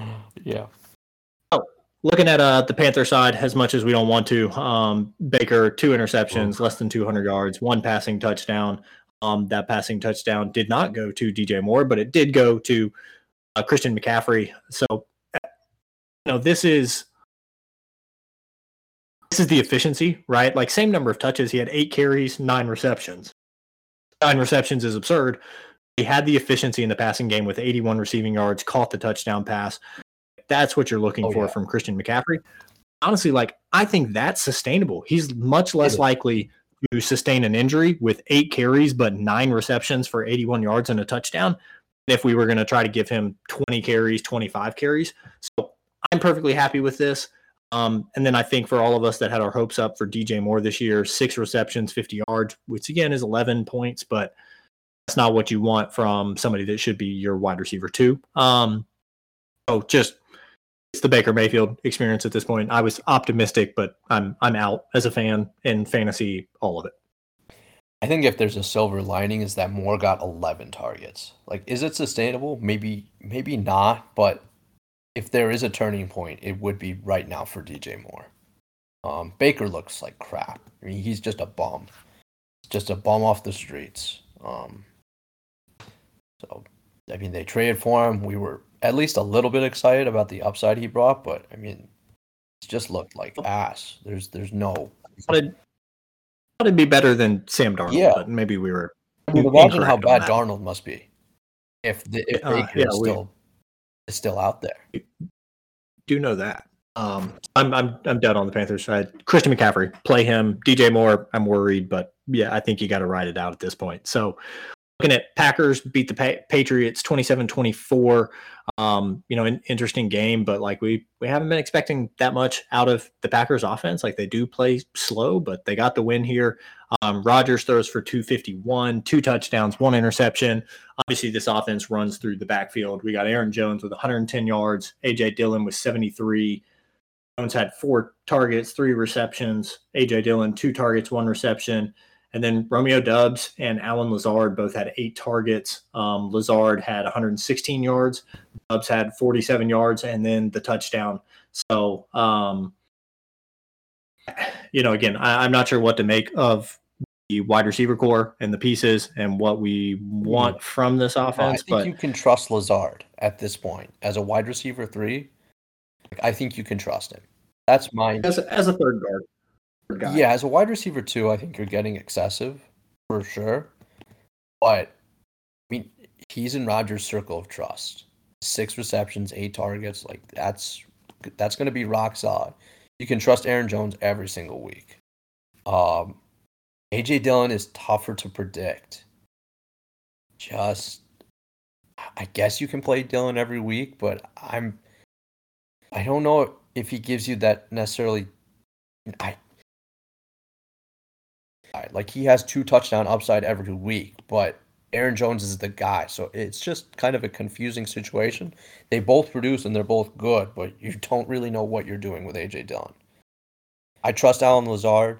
Romeo Doubs has looked great. Like and yeah, like he, he's looked rock solid. And they use him and Christian Watson in the red zone. So I think it's tough to predict. Yeah, Christian. Yeah. Go ahead. You Doubs should be rostered, but you shouldn't be playing him. I think you can play Lazard almost every week if you're just looking for consistency and someone that yeah, I'd probably trust. Probably agree with that because without the touchdown, Doubs has five receptions, 47 yards. Not like the best output yeah. if you've got him in your lineup. Um, Christian Watson did have a rushing touchdown, like you said, being used in the red zone. Robert Tonyan was the uh, other guy with the receiving touchdown, two targets, two receptions, 22 yards. But again, with tight ends, you want to look for consistency in receptions and yards and not always be relying um, on these touchdowns. So we talked about this one being a weird one. Um, Brian Hoyer started the game because Mac Jones is out injured. Uh, Hoyer gets hurt during the game. Bailey Zappe comes in. Um, he's from Western Kentucky, threw for like 6,000 yards there. So, like, good, good college quarterback. I mean, you can say what you want about the competition, but the dude put up video game numbers. Um, throw for a passing touchdown to DeVante Parker in this one, uh, but similar to the Packers, right? Like we're talking about the running backs here. Damien Harris, 18 carries for 86 yards and a touchdown. Rhamondre Stevenson, 14 carries, 66 yards. Um, you know, so a lot of people look at that and say like it's Damien backfield, but still more interested in Stevenson with the five targets, four receptions, 23 yards compared to Damien Harris's one target. Think that has shown itself to be more reliable week in and week out. I mean, that's a 23% target share in this offense, almost 24, as opposed to relying on Damien Harris touchdowns every single week, which he did last year. I don't know if he can keep that up again this year, obviously. Yeah, I all aboard the Rhamondre train. That's that's all I gotta say. Like if he's getting work in the passing game, he will be outproducing by Damien Harris by the end of the year. I, I, think so. And and keep in mind, Jakobi Meyers he was led, out I mean, this he led game. the team in receptions and targets. Like, what more do you need to see? If this is going to be consistent, if he's taking the James White role and he's getting 14 carries a game, he's just he's the more valuable back. That's that's what we look for. Um, and again, Jakobi Meyers did miss this game, so when he's back yeah. healthy, expect him to take targets, but he's probably going to take them away from Parker, Agholor, and Bourne, and maybe not so much Rhamondre Stevenson because he's getting his work out of the backfield. But I agree. I think I'd take Stevenson right now over Harris uh, in this backfield. Yeah, I agree. So Raiders, Broncos, you know, I kind of talked in the preview show about how in the offseason we would have been targeting this game as like a DFS, just the perfect scenario, great offenses – then we come into it and it's like, well, we don't really trust Russell Wilson. We don't like Darren Waller. Davante Adams has had some bad games. Um, and then, of course, we talk through the Javonte Williams injury as well, which occurred in this game. So Carr played well enough. I mean, as a quarterback, but fantasy wise, 188 yards, no touchdowns, um, no interceptions. So that helps. Actually, had 40 rushing yards. So shout out Derek Carr for the rushing yards there that no one expects. Um, as far as rushing, man, Josh Jacobs, 28 carries, 144 yards, two touchdowns. And again, the crazy stuff with Jacobs here, like he has turned into a bell cow. Six targets, five receptions, 31 yards. Um, that's again huge to see. We just talked about it with Rhamondre. Like, yes, take the carries, but even more importantly, like give me an almost 20% target share out of the backfield is huge. Um, and then Davante Adams had a, a bounce back game, nine receptions on 13 targets, 101 yards, did not get in the end zone, but still a big day. Mack Hollins came back down to earth, three receptions, 33 yards, but once again, the bane of your existence. Uh, Darren Waller, three receptions, 24 yards on five targets, and that is it for Waller. I mean, fire up Josh Jacobs every single week. There's no way around it. If he's getting work in the passing game, which he never has in his entire career, you got to fire him up every week.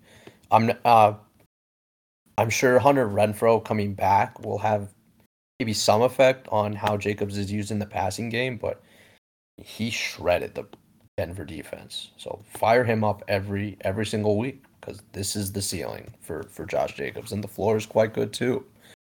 Um, Zamir White, I know he only got two carries, but he was impressive in both of them.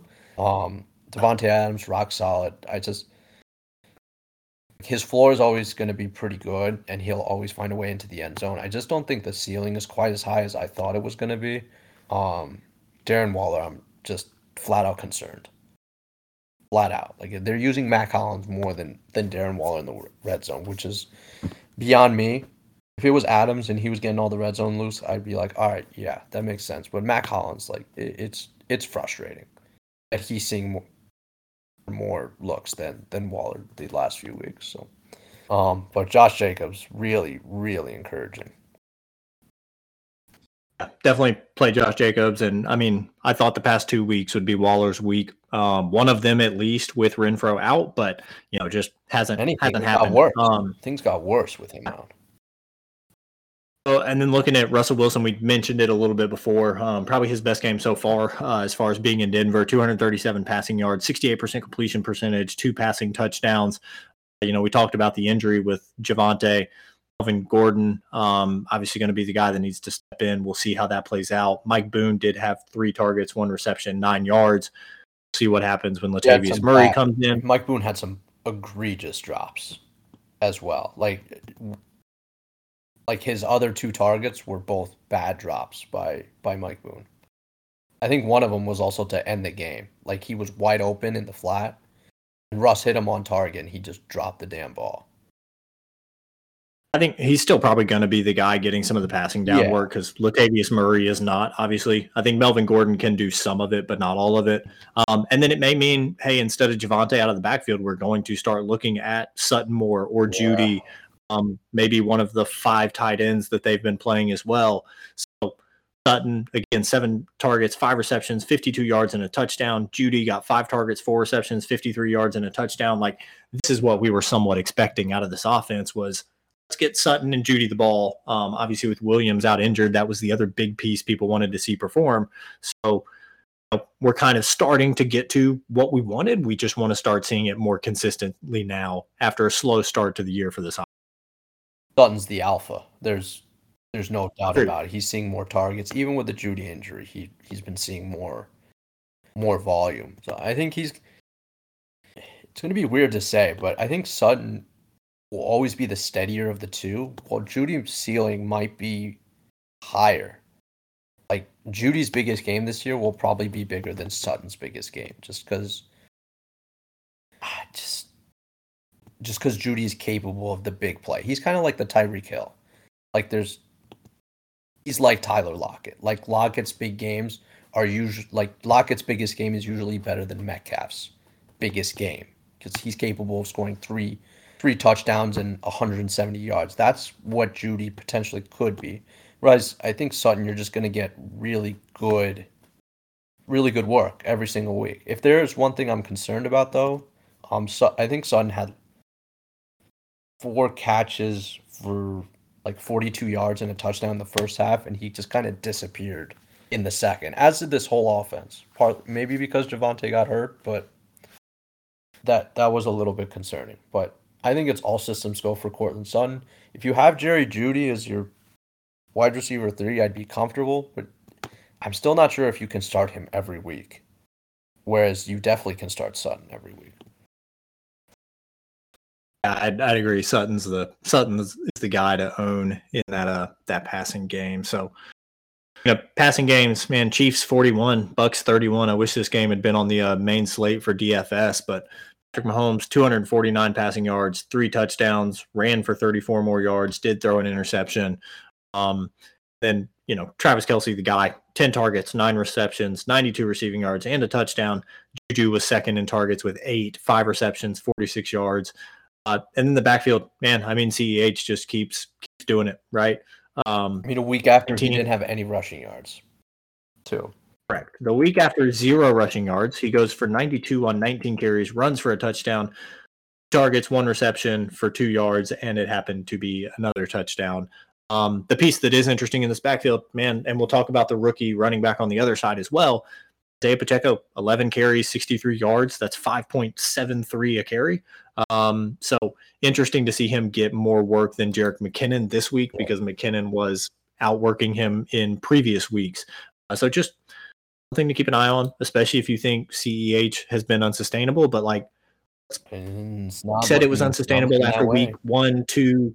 I mean, it was unsustainable after week one, week two, week three, week four, and like still here. So if this offense gets in the red zone, the ball's been going to CEH. So you might as well ride it while it's good because honestly, we talked about it before. Not many people are buying CEH. No. So you might as well roll with it while you can. I mean, this is the number one net offense in, in the league right now. And CEH is obviously a big part of that at, at this point. So fire him up, just like Josh Jacobs. Probably two guys that we may not have been high on coming into the season were Josh Jacobs and CEH, and they've both well outperformed their their draft value. And I mean, Kelce's a monster. We knew that coming in.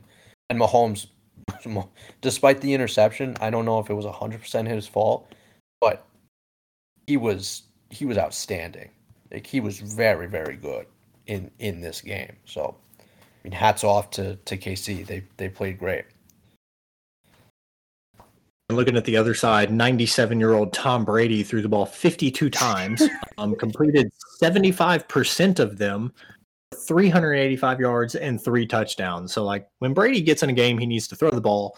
It's it's just going to be unleashed. And then with those 52 attempts, we had a combined six rushing attempts from the backfield, three for Leonard Fournette, three for Rachaad White, um, and then Fournette got seven targets, seven receptions, 57 yards. Shad White, again, the rookie, five targets, five receptions, 50 yards. Um, so really interesting. I mean, almost an exact 50% split here in the backfield. Um, and the fact that Rachaad White was getting involved in the passing game almost as much as Fournette, those numbers are a little skewed because like Fournette with seven targets was really on a 13% target share, which is good for a running back. But when you see seven targets, you think it's a lot more. Mm-hmm. When they throw the ball 52 times, I mean, that's what happens. Uh, so, what are we seeing in the backfield? And then obviously, I'll let you talk about the wide receivers as well, who have been struggling with some injuries, but coming on strong here. Yes, just starting with the running backs. I think the Bucks game plan, uh, right? I think the Bucks weren't able to execute the game plan they wanted just because the Chiefs came out so hot. They pretty the Bucks abandoned the run almost immediately just because the Chiefs were putting putting up points so early in the game. I mean, six carries as a team that that has to be an anomaly. Like that's not realistic. Like I get it. People, I think people will over-examine that White and Fournette had the same amount of carries in this game. Like that's just my opinion. Like I, Fournette is the main is the main guy. Um, so I think this is an anomaly just based on game script, and in terms of of the receiving work, I mean, it's great for Fournette that he's involved that much. Um, I get it. The 13% target share may not be that impressive, but that is a guy Brady trusts. White, I mean, you can roster him because eventually Fournette probably will go down with an injury.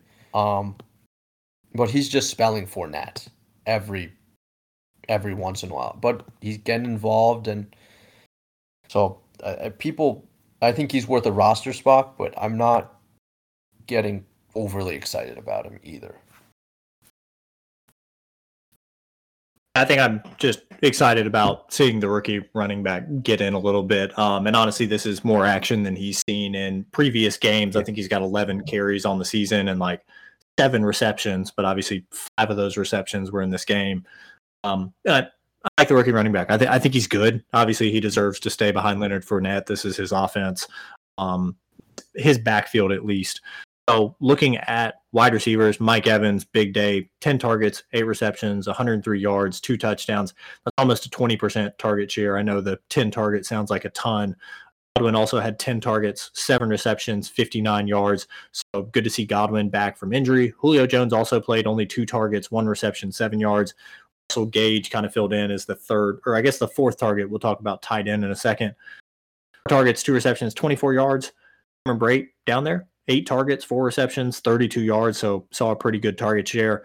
And then Cole Beasley, one target, one reception, five yards, and announced today that he is retiring. Um, probably because every single Buccaneers wide receiver is back and they don't need him anymore. So go ahead, go back to the couch, and then wait for the next uh, potential Super Bowl winning team to call you when they need help. Um, Yeah. so good to see Evans with the big day, the two touchdowns, and also good to see Godwin getting the 10 targets, honestly, staying healthy a game. Um, and hopefully that continues for this offense to keep looking good because we're really high hopes for this offense, for Tom Brady, for all of these guys. Just we need them all to stay healthy. I mean, Mike Evans has been he's been pretty good in all the games he's played in this year. He, he was suspended last week, but I mean, this is Tom's guy. I, I still I'm not ready to trust Godwin just yet. Just the chance of re-injury, especially with hamstrings, it, it, I, I'm concerned. And these Julio, Russell Gage, it's it's tough to trust them because they're going to eat into each other. Honestly, Cameron Brate didn't he go out with a concussion? Did I'm not. Sh- I thought I read that. Yeah, he's in. Yeah, he is in concussion protocol. Yeah, so he was using the red zone quite a bit, but the concussion stuff is is concerning. But he and Evans are being used in the red zone quite a bit, along with Fournette. Fournette got the receiving touchdown inside the ten yard line, but Mike Evans just fire him up every week. This guy's just a he's a baller. There's no doubt about it. Um, Cameron Brate, if you're desperate, you know, go right ahead. But you can't trust Julio. You can't trust Gage. Godwin, I'm just wary of. Like, not questioning the dude's talent. Like, he's he's arguably more talent, the most talented player on this offense. But these ha- hamstring injuries don't always go away uh, during the season. Yeah, definitely something that can be re-aggravated. So hoping he stays healthy. Obviously, that that will only help this offense and everybody in it. Um, as the offense is better, more points, more fantasy points, and that's what we want. So from Sunday night to Monday night, last recap here. So 49ers 24, Rams 9. Um, so 49ers defense holds this Rams offense in check. But I think it's talked about it even with week one. I know they played the Bills, but this offense just did not look the same as it did last year. Um, but let's get to that in a second. We'll talk 49ers first.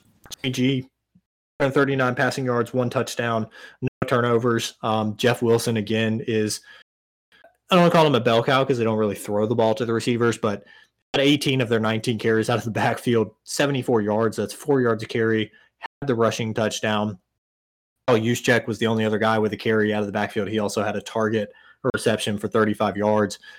And man, Deebo Deebo Samuel still just being a freak athlete. Um, and I think honestly, for fantasy purposes, Trey Lance not being the quarterback benefits. Deebo maybe the most. Yeah. Um, seven targets, six receptions, 115 yards, and a touchdown. They also gave him uh, two carries out of the backfield, only two yards, but again, he's going to get some carries now and then. And Brandon Aiyuk, four targets, Jauan Jennings, four, Ray Ray McCloud, three. Obviously, this offense is Jeff Wilson and Deebo Samuel at this point in time. Yeah, Deebo's touchdown was one of the best of the year. Uh, The amount of broken tackles and just the athleticism to outrun an entire NFL defense was really impressive. So that was one of my favorite plays of the entire year, the Debo touchdown. Monday, Jeff Wilson. Jeff Wilson has looked rock solid. He's not an RB one, but he's a rock solid RB two for for the volume that he is getting in a run heavy offense. Uh, Brandon Aiyuk came out really hot um, on the first on in the first quarter. I think all four of his catches were in the first quarter, and then he cooled down a bit. I was impressed with Jimmy G. Um, he just he looked composed. Like there were a few throws that probably should have been interceptions, including the Deebo touchdown, but he looked good.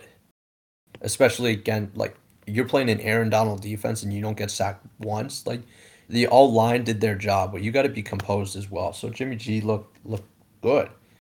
Uh, we won't get into George Kittle, Graham. I know that's sensitive right now.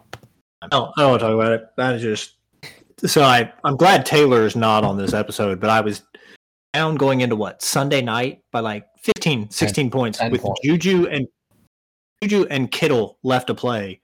Like I don't know, in 2018 I would have beat him by 50 with those two guys left with two games. Instead, they can't even put together 15 points and I lose by like 6 or 7 or whatever. I just I don't want to talk about it. So yeah, I mean, it, it's good to see him back. Four targets, two receptions, 24 yards. Um, he had the touchdown that would have won me the game. Toes were on the line. You know, unfortunate. And you know, it's interesting because everybody's talking about him being involved in blocking with pass protection. Um, they had some injuries on the offensive line, but actually only was pass blocking for like 11% of plays. And last year he averaged 12% per game. So I don't think it's that. I think it's just, man, this offense is going through Jeff Wilson and it's going through Deebo Samuel right now. And as Kittle gets more comfortable back from, you know, being injured, I'll start to get him involved more. But I, again, I think he's one of these guys where you're going to see games like this. Talented as he is, where you get the two receptions, the 24 yards, he's going to have other games where he's going to catch that touchdown pass and maybe one of his other receptions he breaks two tackles and runs for 40 yards right? Um, so i think you're going to have a i want to say low floor because i think there is a floor for kittle but it's it's not quite what maybe we're used to in the past. Yeah. Yeah i'd agree. But i'm not i'm not worried about kittle either no, I'm just starting Gerald Everett over him from now on because that would have won me the week, but neither here nor there. So, all right, that's it. Recap week four. Every team, all the injuries, everything you need to know. Um, we'll have a preview show out as well this week for upcoming games. Mention some DFS. I'll talk through my lineups from last week and how disappointing they were, even though I chose the right game between the Seahawks and the Lions. Everybody, where we went wrong. Chris, anything else you want to leave people with? Yeah, Cooper Kupp had a 40% target share this week, just so people know. Oh. Yes. Oh geez. Damn. I got I got so distracted, man, with the Kittle stuff. You you had me thrown off. I apologize. Cooper Kupp, 19 targets, 14 receptions, 122 yards. So just doing Cooper Kupp things with an almost 40% target share, like you said. Um, Allen Robinson did have six targets, um, but only caught two of them for seven yards. Terrible. Skowronek had the same number of receptions, but for 33 yards. Uh, Tyler Higbee, man, I, I, just you have to keep playing him. I, I keep saying it. Um, you, you, have to play him at tight end if you have him, um, unless you've got Kelce or uh, Andrews. Like I, I, don't see who else you're playing at this point for consistency in a lineup. 14 targets, a almost 30% target share receptions, 73 yards. I mean, we joke about how many targets Hill and Waddle have gotten with Tua at QB. It's been like close to 70%. This is insane. Cooper Kupp, Tyler Higbee this game right at about 70% target share. Um, so, and then the backfield again, I mean, you're looking at a split of Henderson, seven carries, Akers, eight. Henderson had 27 yards, Akers, 13. Brandon Powell getting involved with the carry as well. Um, was interesting to see the passing down work again. So last week it was Akers had more. The previous week Henderson had more. Back to Henderson this week with four targets, three receptions, 12 yards. But honestly, I don't trust any of them, either of them in fantasy right now. So I uh, I'm not plugging them into any lineups. I mean, the Rams are just soft. That's what it is. They can't beat the 49ers during the regular season because they're just a tougher they're a tougher out. They their D is giving Stafford fits. Stafford's I mean, it's going to be revisited to see like it's Stafford's elbow 100%. Was it 100% coming into the season? But this was such a bad game. Like he was just if Kupp wasn't triple teamed, he was going to Kupp, and the defense knows it. That's where the pick six came from. like just reading reading Stafford's eyes, and they go to one place pretty much. I mean, Higbee is the second check down after Stafford looks at Kupp, and if there are three guys on him, he'll throw it to Higbee. But this is it's just awful. It's so bad. So and this backfield, yeah, I, I mean, mean this backfield, like Graham, I know you were an Akers fan coming in, but like, just it, this was coming, like the split, and it's a complete, complete disaster. So you know, I think the thing that I'm frustrated by is like, what is happening in Jacksonville? I don't know. James Robinson coming off an Achilles tear, taking all the work from Travis Etienne, who is the better athlete, right? Like that was I went Etienne. I was like, no way. He's coming off an Achilles tear. Etienne's the better athlete. And Robinson tore his Achilles after Cam Akers did. So I was expecting, I didn't expect him to even play week one. I was like, Etienne will get established. Then it totally flips in LA. Cam Akers is the guy coming off the Achilles tear. Darrell Henderson is the other running back. This one, honestly, at least in the beginning of the season, was like Darrell Henderson. Um, so I, know, I, I clearly missed on both, even though this, yeah, right now looks like a straight split. All of that to say, sample size is four games. We'll I mean, see how the rest of the like, season plays out.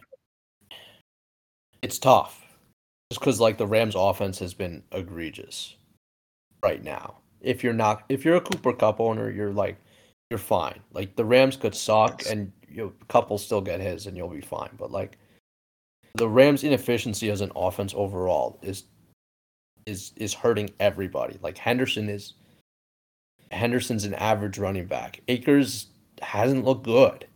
He's just like we maybe we may have just gotten James Robinson wrong. Like he may just be very good, like a very good football. I think that's player. I think that's exactly what happened. And like you said, I was expecting this offense to be better. So like CEH is putting up ridiculous numbers just based off of touchdowns. There was an off chance that if this Rams was the offense from last year, Cam Akers could get carries yeah. in the red zone and score touchdowns. But like you said, the offense just does not look good whatsoever. You can play Cooper Kupp, play Tyler Higbee. After that, I don't want any part of it. Yeah. I'll play Bobby Wagner. Bobby Wagner just taking out fans. Please, if you are going to go to a game, oh, don't run on the field. And if you do, just know that there will be consequences for your action. Bobby, a police Bobby report was you. filed against Bobby Wagner. Unbelievable, right? It's NFL player self defense. I Bobby, I'm gonna let Bobby Wagner run into your office when you're working, and I'll let you file that police report against Bobby Wagner. Then, just stupid Southfield. Um. Anyways, now that you corrected me and we got to the Rams, um, and talking about every single player, even though all we needed to talk about were Higbee and Kupp, Um, that's the show. Chris, now anything you want to leave the people with other than the fact that we'll have another show out for a preview of week five and DFS matchup? Uh, take the under on Thursday on the Thursday night game. Need Hines to go for 50. Nyheim Hines, wheels up. Thursday night. I'm not playing him in the flex. Don't play the Thursday night players in your flex. Got him in my RB2 spot. I'm I'm I'm just going for it. Don't trust Thursday night. Don't trust it. Already here first. Chris says don't trust it, and I'm starting Nyheim Hines as my RB two, my home league. So, well, uh, we'll let everybody see how that plays out tomorrow night. But other than that, you see underscore fantasy on Twitter and Instagram. Follow us. Let us know what you think. Otherwise, we're out.